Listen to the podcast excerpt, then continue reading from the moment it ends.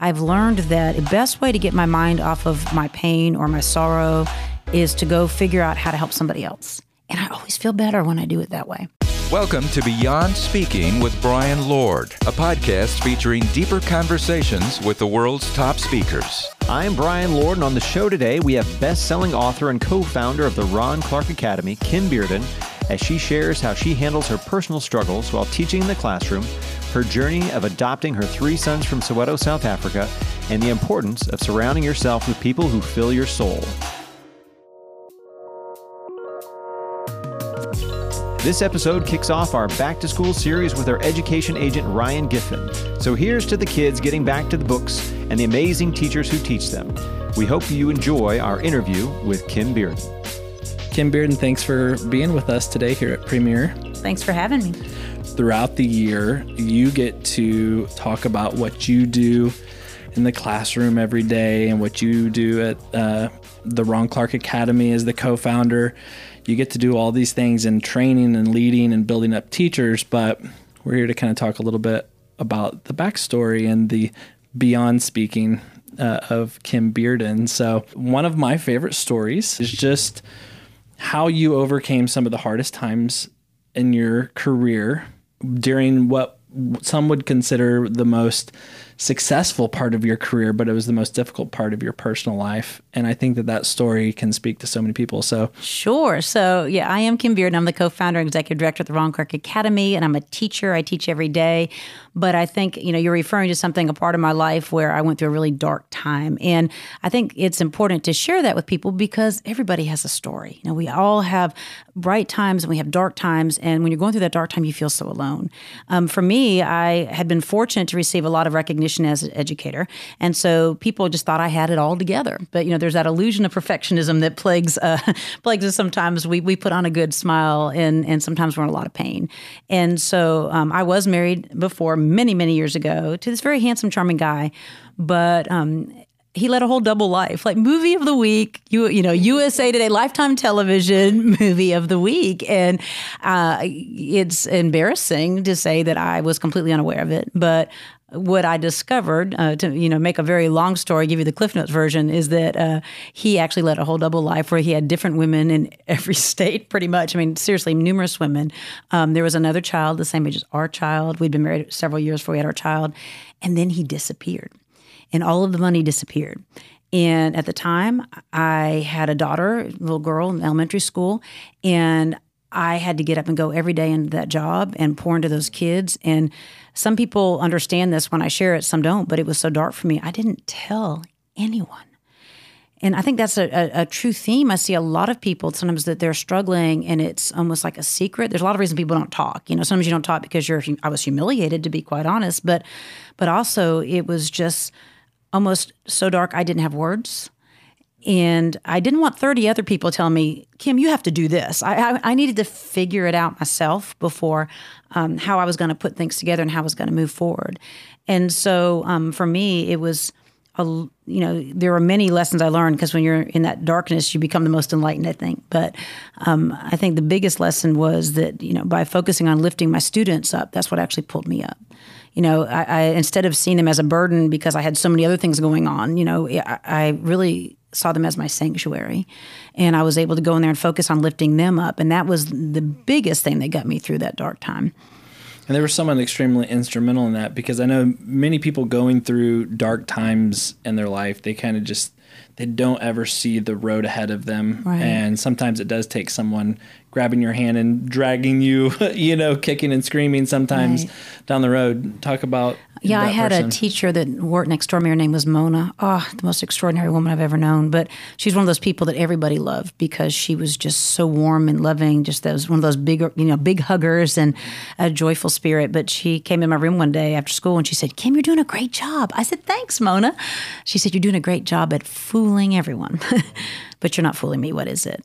And so I opened up to her, and in doing so, you know, then the floodgates came open. But she did all the things you want someone to do. Like she, you know, listened to me, she cried with me, she held me, she prayed with me. But she told me, she said, you know, Kim, the next day, I actually came back in my room. She was already waiting on me to check on me. And she said, Kim, you know, teaching has always brought you such great joy, hasn't it? And I said, Oh, yeah. And she said, Then during this time when you can't control any of this other garbage that's going on around you, you've got to let it be that source of joy. And that sounds real simplistic, but it, it really did have a huge shift in my thinking. I thought, you know, I was carrying all these burdens into that classroom every day. And I thought if I could just focus on what talent I did have and use it to lift up those kids. And and some days I fell short and I, and I could forgive myself though and say, tomorrow I'm going to go in there, I'm going to focus on lifting them up. It actually pulled me up. And and during that time, it wasn't like a quick healing. It took months, it even took years to clean that all up. But even now, and you know, life is good now. That was many years ago. But even now, I still want to have painful times or difficult times. I've learned that if um, the best way to get my mind off of my pain or my sorrow is to go figure out how to help somebody else, and I always feel better when I do it that way. And then you have an amazing family now. Yes, uh, Scott, your husband, Yes. is probably one of my favorite people, other than Kim Bearden. Yeah, I, I got it I right just- the second time. I am a lifelong learner, and I learn from my mistakes. That's and I, you know, you don't have to have a man to find happiness. Uh, I don't want anybody to think that I'm implying that, but I, I was very blessed to. to uh, remarry a, a wonderful Mm-hmm. man, and I have a daughter who's 29. My, you know, the little girl I mentioned before. She's now 29 years old. She's married. She's just doing so well. But yes, I have three sons who I adopted from And South Africa. That's just another great question that we kind of want to go into. You have one of the most uh, interesting stories of how you've grown your family. Um, it's one that not a route that not a lot of people take Mm-hmm. um, and are blessed to experience. Tell us about your three sons and how that all came about. So our school, we travel a lot, and we travel every year. We take our eighth graders to Soweto, South Africa. Um, now, many of my students come from low wealth situations, but we believe in expose them to the world, and through lots of work and fundraising and things like that, we're able to make that happen. And so we return to the same schools and orphanages every year. And several years ago, um, there were three little boys that just stole my heart. And wherever we would show up, they would just show up. They they kept kind of following us around town. They were always there. And so we finally gained permission to put them on the bus with us and take them to dinner. And we're sitting there at, at dinner, and there's a little boy named Pakamani. Oh, the most contagious little giggle. He was kind of mischievous, but we would all laugh when he laughed. We even know why we were laughing, but because of his giggle, he was that kid. And then there's Sabelo. He's like the brooding, dark artist. You know, he always had this little sketchbook because he wants to be an engineer. And um, and then there was Sisipho. And Sisipho was the one whose personality was larger than life. He's one of those kids that when he would speak, people would just all walk up and surround him to hear what, what he was going to say. And so one of my students at the time, Darius, said, Sisipho, what happens after high school? And Sisipho is never at a loss for words. I watched how his eyes filled up with these tears and he put his head down and they just bounced off his plate. Um, he didn't answer because there's no answer. Um, if you don't know anything about, for those people who are listening, don't know anything about Soweto, I encourage people to learn more about it. But it's a very um, beautiful history, but also an extraordinarily painful history. I mean, there's incredible human beings from Soweto. You know, you can visit Nelson Mandela's former home, Archbishop Desmond Tutu. But during apartheid, people of color were forced to live in townships. And the word Soweto actually comes from what was once the Southwest townships. And so horrible disparities, horrible conditions, horrible lack of resources. Um, and so to this day, that's still the problem abject poverty. About 1.5 million people living in just, just the worst poverty. Um, but yet, just such beautiful spirit, such resilience, such joys, music, laughter when you go there. And so when Sisipho did not answer, it just broke my heart because I realized that he has dreams like every other child and did not have the opportunities to be able to realize them. And so I came home, and you know, I, I do have the world's best husband, and I, I said, you know, I said, I just feel led. I feel like we're supposed to do something. I don't, you know, we don't have the time, we don't have, you know, the resources. I don't have the knowledge. I don't even know what to do, but I, I can't. I, I can't let go of this. And um, you know, I think sometimes you just know you're called to do something. Uh, you know, I've always loved all of my students and been called to do many things for many children, but I felt like I was supposed to do something bigger. And so those three little boys are now my three sons. It was a very long journey um, to adopt them. They arrived at age 12. I met them the first time when they were eight, nine years old.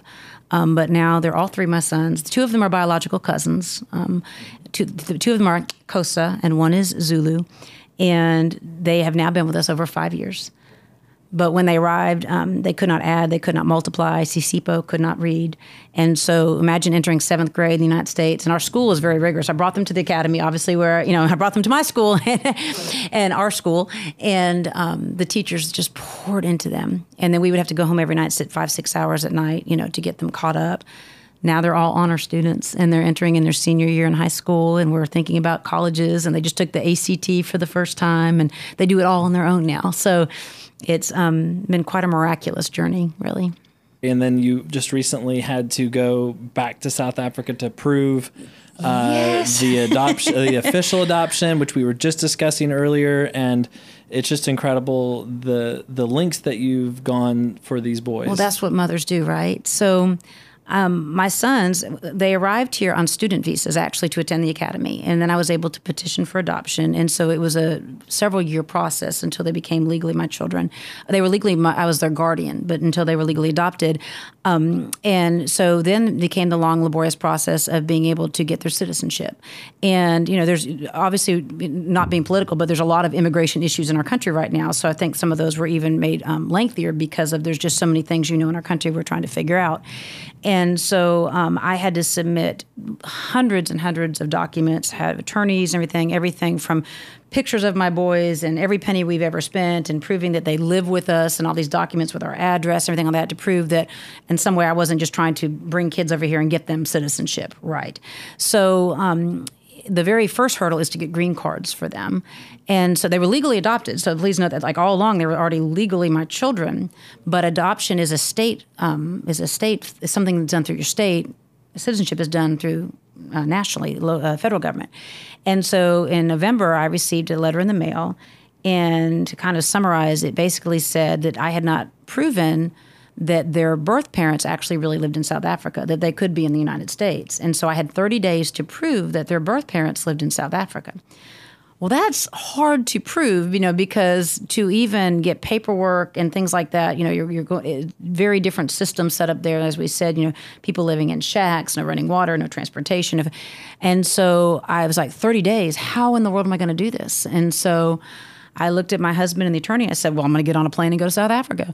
And my attorney said, "Seriously?" I said, well, "Of course. There's no other option. I will go find the information." And so um, we worked it out. I, was ready to go all by myself. My my husband stayed with the boys, but because I had been to South Africa ten times, I knew I felt very comfortable going.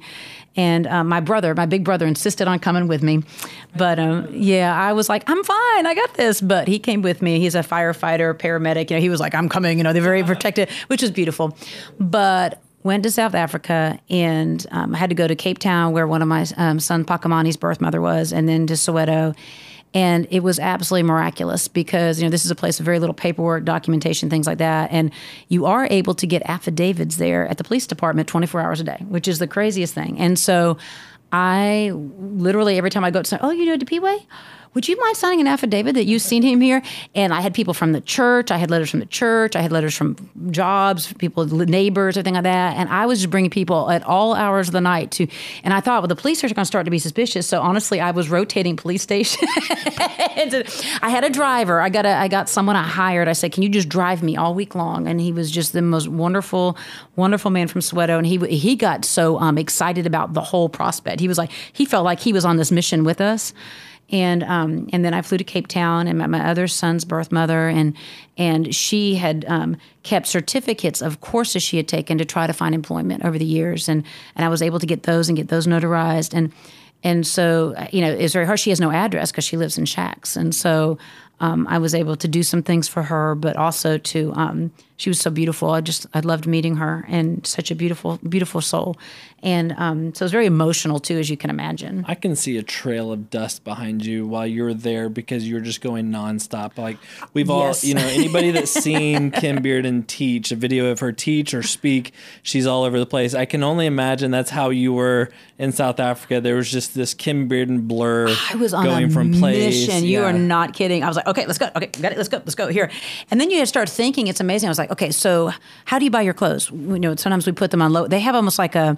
You could go to a store and you could have an account and you could charge clothes. It's sort of like our layaway, right? And I was like, what stores have you bought clothes from? What they tell us. And so like I literally went back and then, and then I went to their schools and I went into the schools where the boys had attended and I said, "Do you have any records that the parents that these were their parents?" You know, and and and and one of my sons has a living brother and I said, "Can I?" So I went to and found his school and found him and I said, "Do you have proof that that his mother is still here in the country?" You know, so it was incredible the amount of information I was able to to to get from nothing to prove that in fact of course you know they had been mine all this time and they had been with me solely and and things like that. And so it was a huge blessing. And so um, in January we received their their green cards so they're permanent legal residents. And so now we've um, sent in all the paperwork for their citizenship. And that's their you know their great dream is to become American citizens. And so we look forward to that being approved. I feel so confident that it will because you know, we adopted them at a very young age, and you know, everything else is now checked out. The the difficulties in life that you face, and sometimes the unbelievable difficulties that some people go through every day, and they don't share. In that, what would you say? In your experience and your advice to these types of people that are maybe in a dark period or dark time, what, what's your one piece of advice that you give to them? Can I give two? Two. So one is that you, a lot of times when you're going through that, you feel very powerless, right? Like you don't have any control over anything. And and I realized that sometimes we define power the wrong way. Like if you define power as your ability to control things, then then your happiness is always going to be dictated by your current circumstances. Um, if you define power as the stuff you have, well, there's nothing wrong with having nice stuff, but we all know if that's the only thing that's going to fuel you and motivate you and drive you, then that's a hunger that will never be satisfied. So I, I've learned that the greatest power is when you empower others because when you empower others, that exponential effect goes on forever, you know, and, and it gives your life purpose and meaning. But the other thing I learned is that the importance of surrounding yourself with people who fuel your soul. Uh, you know, time is so fleeting, and we have so many people. You know, we, we all encounter negative people. You can't avoid that. People say avoid negative people. That's impossible. You may work right next door to the, a soul sucker. You know, I call negative people misery evangelists because you're always trying to recruit to the flock. You know, and spread the gospel of misery. But um, but I, the way you don't get sucked into that vortex is you've got to seek out those monas, as I mentioned Mona earlier. You because in doing so, then it helps to make you more of a Mona. And and then I think I, I may give you a third thing. I think is really important is that if you've been hurt and you're able to help someone else's, I think that there's a song that says a heart without hurt is hollow. And so I think that if you're able to take your pain and use it to help somebody else who's going through something similar, then all of a sudden it makes meaning out of it. You know, then you realize, okay, this wasn't done in vain. This was like, this has actually empowered me to have the words to use to help this particular person who's going through something. And so then it, it makes sense out of it all.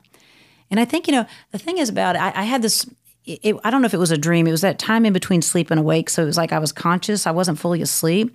But all of a sudden I was just thinking about something. I thought, I was thinking about a photograph of my family. And so, you know, it's my husband and my, my daughter and my three African sons. And I, I thought about if I was 21 years old and I was just about to enter into that first marriage and you had shown me that picture and said, This is your life, I would have been like, What? Wait a minute. How's that going? Like, how's that? That's the person I'm married. Like, honestly, I'm marrying right now. And who's that? And who are these three little boys? And uh, like, how is that going to work? Like, you know, and then it might have even terrified me to think, well, then that means this marriage isn't going to work. And then how is that going to, you know, all these things may have even terrified me.